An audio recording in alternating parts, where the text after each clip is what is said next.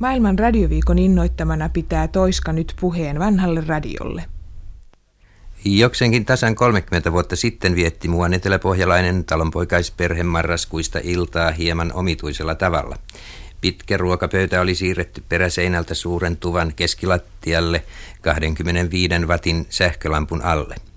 Erikoisjärjestelyin oli samaiseen valaisimeen yhdistetty musta johto, joka nipin napin ulottui siihen pöydällä olevasta radiosta. Oli meneillä koekuuntelu. Radiokauppias oli tuonut koneen illan suussa, asentanut sen ja jättänyt auki.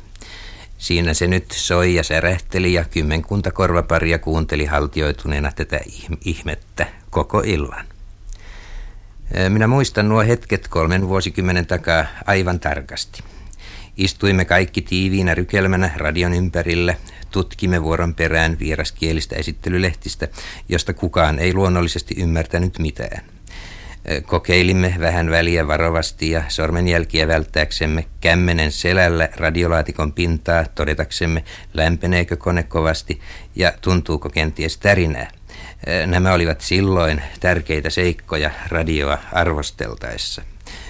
Tuijotimme radion sisään sen takalevyssä olevista pienistä aukoista nähdäksemme, oliko putkia niin paljon kuin radiokauppias oli sanonut. Tutkimme kastanjan ruskean radiolaatikon jokaisen sauman huolellisesti. Minä nautin erityisesti radion tuoksusta. Kuvittelen yhä, että sähkö tuoksuu sellaiselta. Vain harva radiovastaanotin on joutunut niin kriitillisen ja samalla täysin asiantuntemattoman arvioinnin kohteeksi kuin se radio silloin. Kaiken kaikkiaan me lapset osoitimme rakkinetta kohtaan sellaista mielenkiintoa ja kiintymystä, että isä ei voinut olla ostamatta sitä, ja niin meistä tuli radioperhe. Sana radioperhe tuntuu nykyisin aivan hassulta, kun jokaisella perheellä on jo radio. Nythän puhutaankin televisioperheistä, ainakin vielä vähän aikaa. Sitten ovat ehkä vuorossa väritelevisioperheet. Mutta 1930-luvulla oli maaseudulla suuria kyliä, joissa oli vain yksi radio. Sitä kävivät kaikki kuuntelemassa. Meillekin lappoi kylän väkeä iltaisin tuvan täydeltä. Ja sunnuntaisin tulivat naapurin vanha isäntä ja pikkutuvan Maija säännöllisesti radiokirkkoon. He istuivat vierekkäin lämpimällä takkakivellä ja eläytyivät kirkonmenoihin täydellisesti. Toiskan faari otti ikuisen karvalakkinsa päästään, kun lähetys alkoi. Muuten se kyllä oli aina takaraivolla. Veisatakin siinä yritettiin. Pikkutuvan Maija kaivoi kolehtivirren aikana kukkarostaan kymmenpennisen ja pisti sen takkakivelle. Kaikki tämä oli minusta jotenkin juhlallista. Nämä tuohen tuoksuiset muistot tulivat mieleeni, kun huomasin, että nyt vietetään maailman radioviikkoa.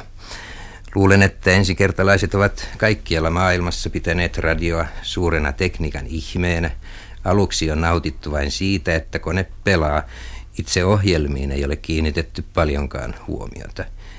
Nyt ei enää muisteta tekniikkaa ollenkaan.